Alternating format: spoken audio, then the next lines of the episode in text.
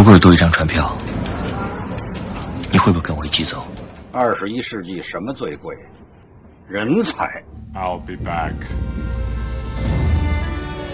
电影研究所，让电影带给你一份信心、一种力量和一段温暖。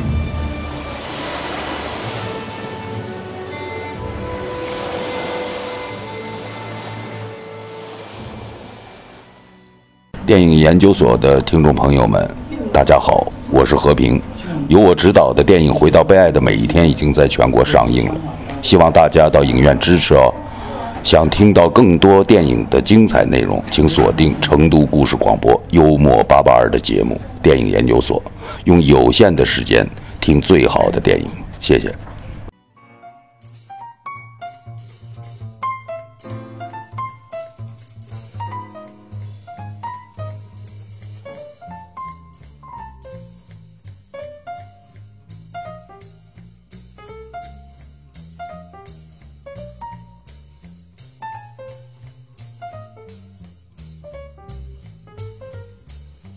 半点之后，欢迎大家继续锁定 FM 八八二成都故事广播 Happy Radio 为您直播的电影研究所，我是依然。您现在锁定收听的是四川唯一一档专业的广播类电影节目。那我们今天的互动话题呢，就是您啊，是不是土生土长的四川人、成都人？您是不是也是漂泊而来，在这儿生活？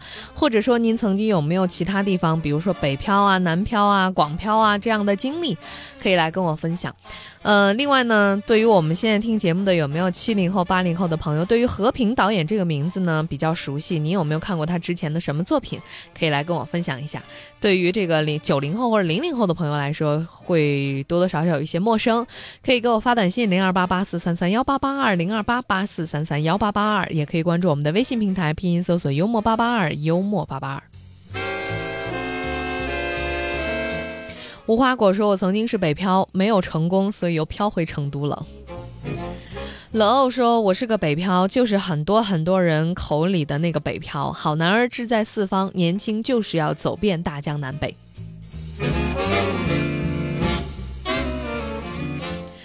呃，童话朵说：“我是有一年看金马奖直播，发现这个导演的，应该说的是和平导演。他说后来看过几个他的片子，还不错，很有才。”英国说：“我知道这个导演，虽然他的片子票房都没有很好，但是质量很不错。还看过他演的电影《天地英雄》，不错。嗯，《天地英雄》是他导的。”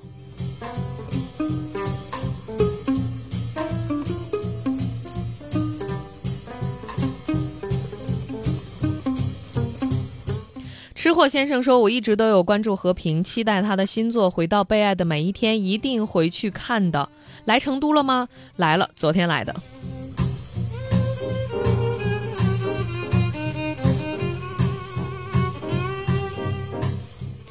红喜说：“我是北方人，一直在成都，我很喜欢这个城市，打算这在这里定居。飘也没什么，只要生活的好，无论你在哪儿，都会有人替你开心的。”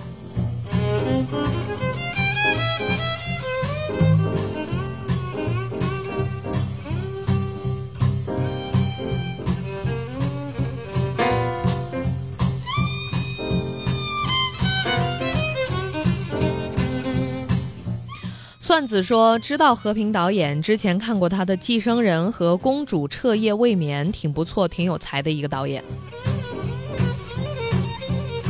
呃，《公主彻夜未眠》是零二年的片子，《寄生人》是零七年的片子。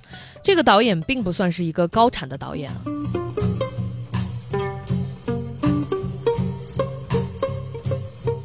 欢迎大家继续来跟我互动，来说说和平导演，你有没有之前看过他什么样的电影，以及对于漂泊这件事情啊，您怎么看？有没有什么切身的经历来跟我们分享？接下来呢，要进入到一零距离了，就来跟您分享我对和平导演的精彩采访。各位现场的媒体朋友们，大家好！欢迎大家来到电影《小时代》的首映礼现场，我是成都电台主持人依然。欢迎大家来到电影《中国合伙人》的观众见面会的现场，感谢大家光临电影全民目击影迷见面会的现场。电影《不二神探》的媒体发布会马上就要开始了，这里是电影《我愿意》，电影《匹夫》，电影《王的盛宴》，电影《完美假期一六八》，百星酒店，电影四大名捕二的见面会的现场，我是依然。在现场，依然在现场，和明星零距离，和明星零距离。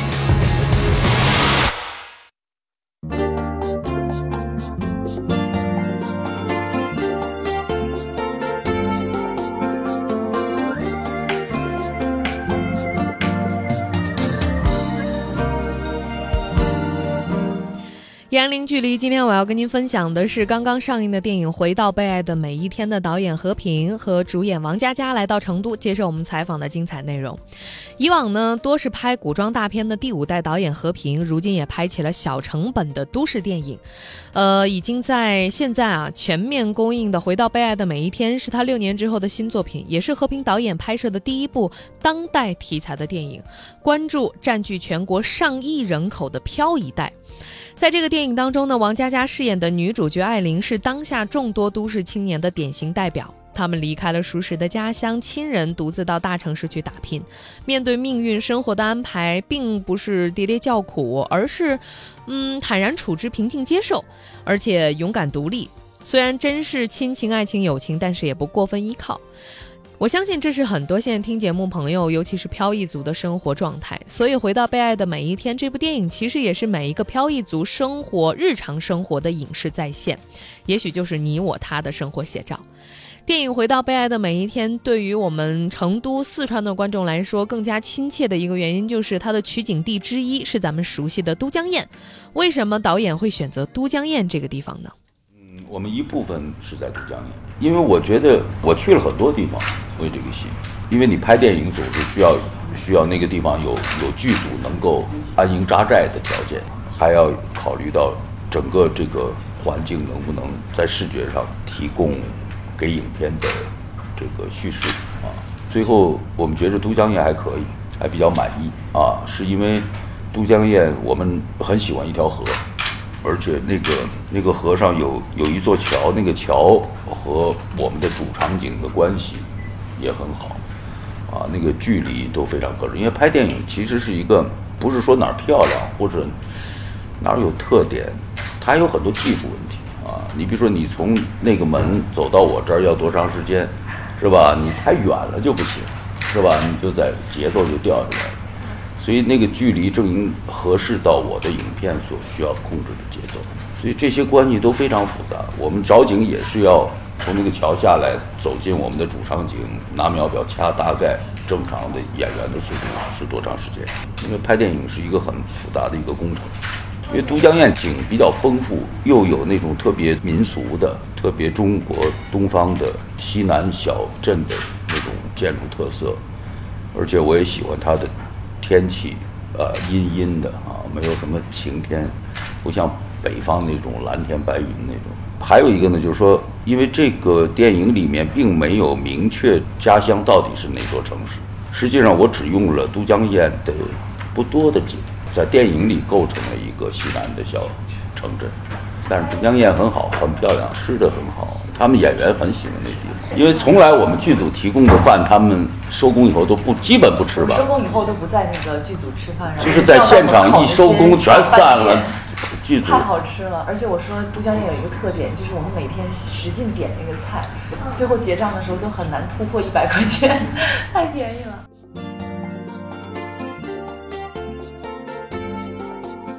之前呢，在北京举行这部电影的首映礼的时候，电影当中的两大绿叶王志文和刘仪伟都说是因为跟和平导演的深厚交情，所以来出演这部电影。但是呢，拍完之后就一个劲儿的吐槽，是被导演给忽悠了。为什么呢？我以为是让我去演女一号的男朋友的，后来后来真敢想，想一想吧。后来说来了一个更年轻的张译，嗯然后我就变成邻居了。因为他不确定嘛，他原来说是这一个一个亲戚，啊，一个叔叔，完了后来就变成爹了。后来就就拍得快呀，他要他现在没拍完，就恐怕就爷爷都有可能。是不是觉得听起来挺有意思的啊？说是演男主角，最后演成了邻居；说是演叔叔，最后演成了爹。那接戏之前，难道他们都不看剧本的吗？嗯，这件事情还真怪不得演员。这次和平导演玩起了实验性，就是没有剧本，也没有故事大纲，全部现场即兴创作。但是我个人对于这种说辞是抱有怀疑的态度的，因为怎么可能呢？你你想，一个剧组团队几十上百号人，怎么可能没有计划？想到哪儿是哪儿，不行，咱再重来。所以呢，我也毫不避讳地问和平导演：“您本身是一个有计划的人吗？”我呀，有计划呀，没计划怎么拍戏啊？那但是这个片子是没有剧本的吗？您是即兴创作的话，那也起来不即兴创作，它得有一个计划，没计划没法没法拍戏啊。有没有哪天早上起来之后有点焦虑呢？就比如说今天我们要拍什么，或者他那当然有，都会。整个一个拍摄过程肯定会会有时候你会觉着没有想成熟，没有想成熟就只能够是想好了就去拍。但是我们整个的这个周期都完全和预算完全都控制在我们的。最初的这个，这是一个制作经验啊。导演这样的回答，我倒是觉得诚实又可信。和平导演说有剧本就。会知道所有人的命运是什么样子的，但是你知道生活当中啊，真实的生活当中，你永远不知道明天会发生什么。所以这一次演员也不知道明天自己要拍什么，自己的命运是什么样子的，自己演的这个人物的命运是什么样子的。他们可以每天去丰富这些故事。而在之前呢，我也看到两位主演，嗯。调侃说：“直到看到电影成片之后，才知道自己干了一件什么样的事情。影片故事最后的创作是完完全全在剪辑台上最终完成的，所以没有剧本也可以看，也可以拍。和平导演说的，这是我作为一个导演的经验，这是考验导演。那没有剧本也可以演，这就是对于演员来说非常重要的一种体验，或者说是考验。那作为女主角王佳佳，会不会感到焦虑呢？”我觉得我的那个忐忑是真正进了剧组以后，每天面对没有剧本的这个情况是更忐忑。但在前面呢，你因为你不知道会发生什么嘛，无知者无畏。然后导演也跟我说了，说你就是把舞蹈要恢复起来。我说那要恢复到什么程度？他说能多好有多好，要多好有多好。我就用了一个月的时间，先去呃自己找了一个芭蕾舞教室，每天去练功，什么都不知道。只要我已经答应来了，说明我对他就是百分百信任。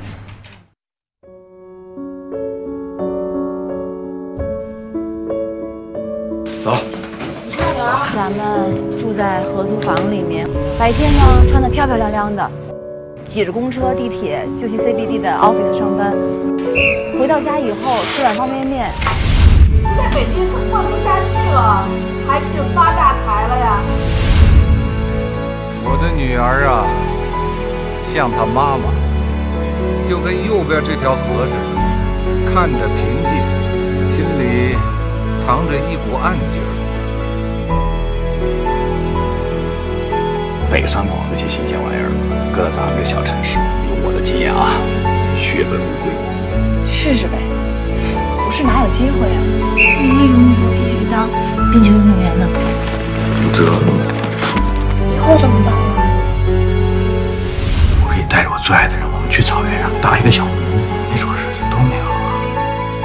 我在回忆里等你。老来多健忘，唯不忘相思。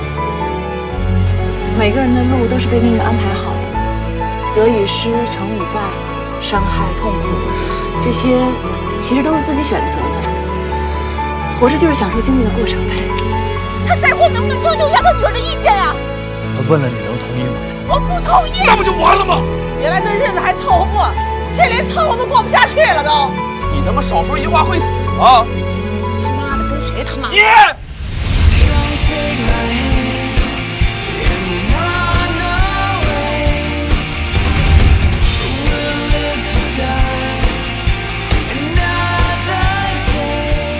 我刚才跟您分享的呢是电影《回到被爱的每一天》其中的终极预告片啊，嗯，可能对于很多语言类的东西听得不是太清楚，但是对于那种感觉和劲儿，多多少少大家能够把握得住。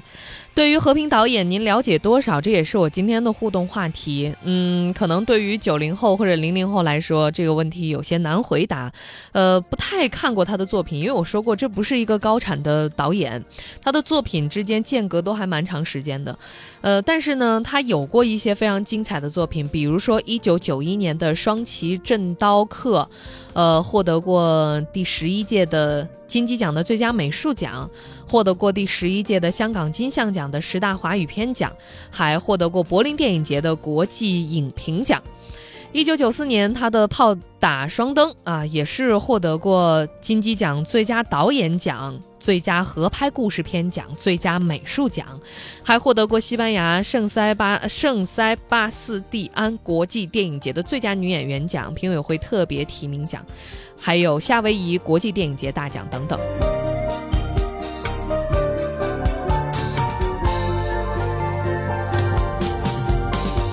可能很多人对于他的影片最为熟悉的，哪怕您没有看过，你也听过的一部电影，就是二零零三年的《天地英雄》。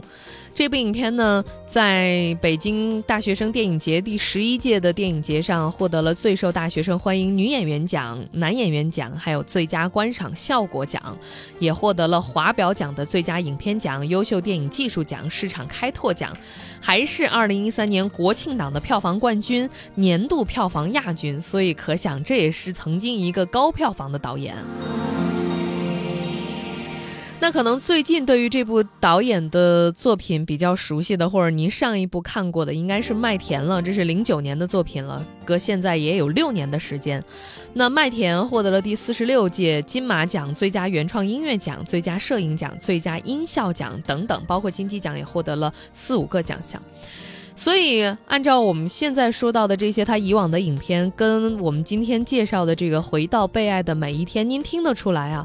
作品差别非常的大，风格差别也很大，而且六年时间并不是一个很小的跨度，所以呢，这算是和平导演给自己划定的一个新的起点吗？我每每拍一部戏都隔着五六年，所以我每一部戏都是新人啊，所以像你们可能就以前都没见过这个人是谁。很多人都不知道，所以经常把我说是台湾人，嗯，就是因为我太长时间没有出来，啊，拿出新影片跟大家见面。那六年确实是一代人了，啊，你像六年前我拍《麦田》的时候，有些媒体的朋友可能才上大一，啊，现在毕业了工作两年。那你上大一的时候也没看《麦田》，不知道和平是谁。你再往前一翻，哎呀，又六七年前《天地英雄》，我的妈呀，那时候你在在小学还没毕业。所以确实隔了很长时间，那所以每一次拍片，我都是把自己当做新人来看。当听到这番回答的时候，现场有一位媒体朋友说了一句：“嗯，导演这属于厚积薄发。”结果这句话被导演给听到了，马上和平导演他就不同意了。哎，谈不上，没那么厚。哎，所以就是也不是说很多宣传啊用的那个语言，我觉得也很有意思啊。六魔剑六什么六年的魔剑，我太笨了，我六年我才拍这么一小东西，不是啊。其实有时候拍戏就是一个灵感啊，冲动，就是这个题材我看到了，我就特别想拍，想马，因为都特别，这个一旦灵感爆发出来，想马上把它变到荧幕上去。这个戏从开拍到现在只有七个月，我是今年三月月中。在都江堰开拍的，到现在上画才七个月，很快，啊，有这个动要拍这个戏有这个动意，也就一年时间。微信平台上，听众李庆说：“我随着年龄，我觉得随着年龄的增长，电影里面看到的东西也都不一样。其实是这样的，包括导演随着年龄的增长，想拍的东西也不一样。嗯，相比于以往的电影，这一次小成本的。”这个电影《回到被爱的每一天》在拍摄的过程当中，我们也问了，说和平导演，您拍的时候有什么困难吗？导演特别淡定的说，拍这片儿啊，这都不是事儿。跟我以前拍的戏来讲，基本上不算有困难，很顺利。因为我以前拍的戏困难太多了啊。那你比如说像《天地英雄》，在戈壁滩上九月份突然下大雪，怎么可能，对吧？一百多年都不遇的一件事情，对吧？那种困难就没办法。啊，你还有就是，方圆五百公里找不到马吃的草料，草料要从甘肃用六十吨的火车皮运到新疆，一个星期就要运一车，要否则马没得吃。你像你像这种都是极大的困难，像这种戏，城市的戏，很舒服。从前期的宣传当中呢，我们能够感受到对于漂泊这个主题的重视。在采访导演和王佳佳的时候，我个人还没有看过这部电影，我也算是漂一族，所以我问导演：“您想通过电影表达什么？是希望我们这些观众看完之后继续选择漂，还是说受到触动选择回家？”但是和平导演告诉我说，其实他漂泊并不是重点，这部电影是一个讲爱的故事。我没有这个这个任务。就是给一个结论，我只是讲这么一个很普通人的一个故事。呃，至于看完这部电影，观众做什么选择，我觉得是观众自己的事儿啊。我作为一个创作者，也没有权利给出一个方向，因为中国的每一年都发生很多变化，城乡之间的这城镇之间的这些变化都不知道。本身我们对这个未来都很模糊的。这个电影不是解决飘与不飘的问题，这是一个一个关于爱的电影。所以大家总说这个电影跟什么北漂有关，跟漂泊有关系，是因为这个主角在北京过这种北漂的生活。但这个电影本身不是讲这个故事，这个电影的主题是如何去去爱，如何去去面对爱。电影《回到被爱的每一天》十月二十七号已经在国内上映了。和平导演会很在意老朋友和陌生观众对于这部影片的评价吗？回答这个问题的时候，终于看到这位大咖导演云淡风轻的脸上露出了笑容。我看到很多影评也很好，所以我觉得如果他很好了，我就挺高兴。昨天在北京首映里还是来了很多朋友，你的老朋友们给出来的评价是怎样？嗯，他们都很喜欢。所以昨天呢，就一直聊到了，从首映完六点半一直聊到了一一两点钟啊，就聊这个电影，聊其他，大家都很喜欢这个电影，它的那种艺术气质，很多人都被电影当中的某些段落被被被感动啊，尤其结尾，也有不少我的朋友看的过程中也到最后也是泪流满面的。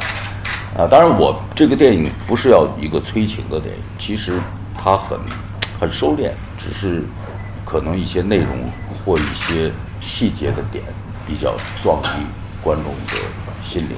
张译和王佳佳在里的表现啊，还有王志文这三个演员在里的表现都非常的真切，演戏又非常自然和真实，特别能够让观众有代入感啊，代入感会联想他们自己的经历。所以呢，我今天来的时候看了一些微博呀，还是很多年轻人，包括九零后、八零后都都挺感动，然后很喜欢，都觉得拍的很美，画面都很很美。我最近其实听到了不少的朋友在跟我说，哎。最近好像没什么好看的电影，或者说最近好像没什么吸引人的味儿很多的电影。没错，这段时间确实是一个文艺片扎堆上映的时候。呃，那选择这个档期来上映，除了跟影片的本身的这个特质有关系之外呢，是不是还有一些其他的打算？另外，导演对于在这个档期上映，对于影片的票房是否又有信心呢？反正中国没有什么那个特别空的档期，三百六十五天。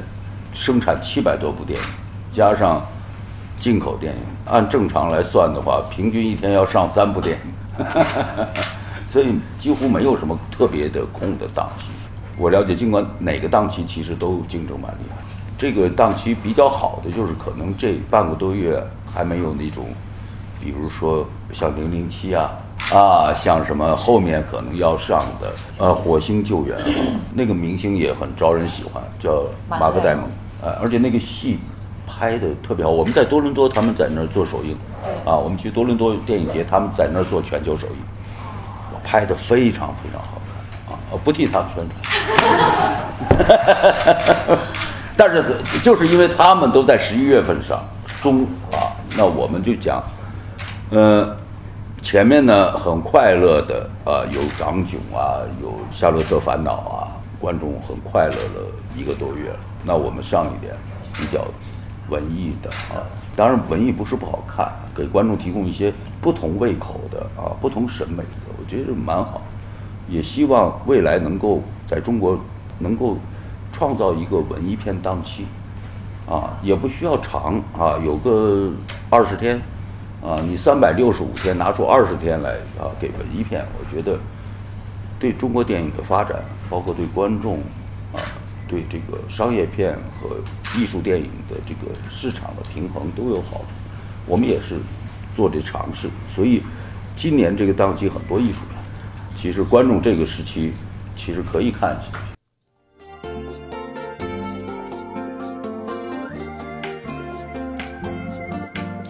如果呢，您听完我们今天的节目，在周末刚好有时间走进电影院，选择了这部《回到被爱的每一天》，您去看的时候，影片的最后的片尾曲您一定要听，因为这是许巍典型风格的民谣摇滚作品《世外桃源》。是如何邀请到许巍来演唱这首歌的？邀到了这首歌，和平导演也给我们讲了他幕后的背后的一些缘分。呃，当然是跟我有关系，因为这首歌它。是很多年前他来青城山休息，在去青城山的路上写写的，对，而且呢，歌词很符合我这个电影，特别特别的贴切。啊，所以我听了以后，小样发过来以后，我就有缘分嘛，因为这个戏我们也是在青城山脚下拍的，都跟成都有着密切的关系，又很好听。因为我许巍的歌，我原来一直就就很喜欢，像什么的，而且我觉得这首歌帮助我们在这个影片的结尾进行了很好的一个叙事。电影《回到被爱的每一天》描述了双城之间两个人爱情的点点滴，从在出租屋里相遇相识到相爱相知，最后共处一室，展现了很多飘青年的日常爱情。关于爱情，许巍他本人说：“美好的爱情就像世外桃源，而每个人的世外桃源却又不尽相同。漂泊在这个时代当下是一个不可被忽视的命题，不单单是在中国，纽约、东京、首尔这样的国外的大城市也都面临着青年的大量迁移。”离开与回来之间，爱不会断，但是如何维系爱，这是一门艺术。也希望大家能够走进电影院去看一看这部《回到被爱的每一天》，尤其是仍在漂泊的你。今天节目呢就是这样了，感谢各位持续一个小时的收听，我们明天中午十二点再会了。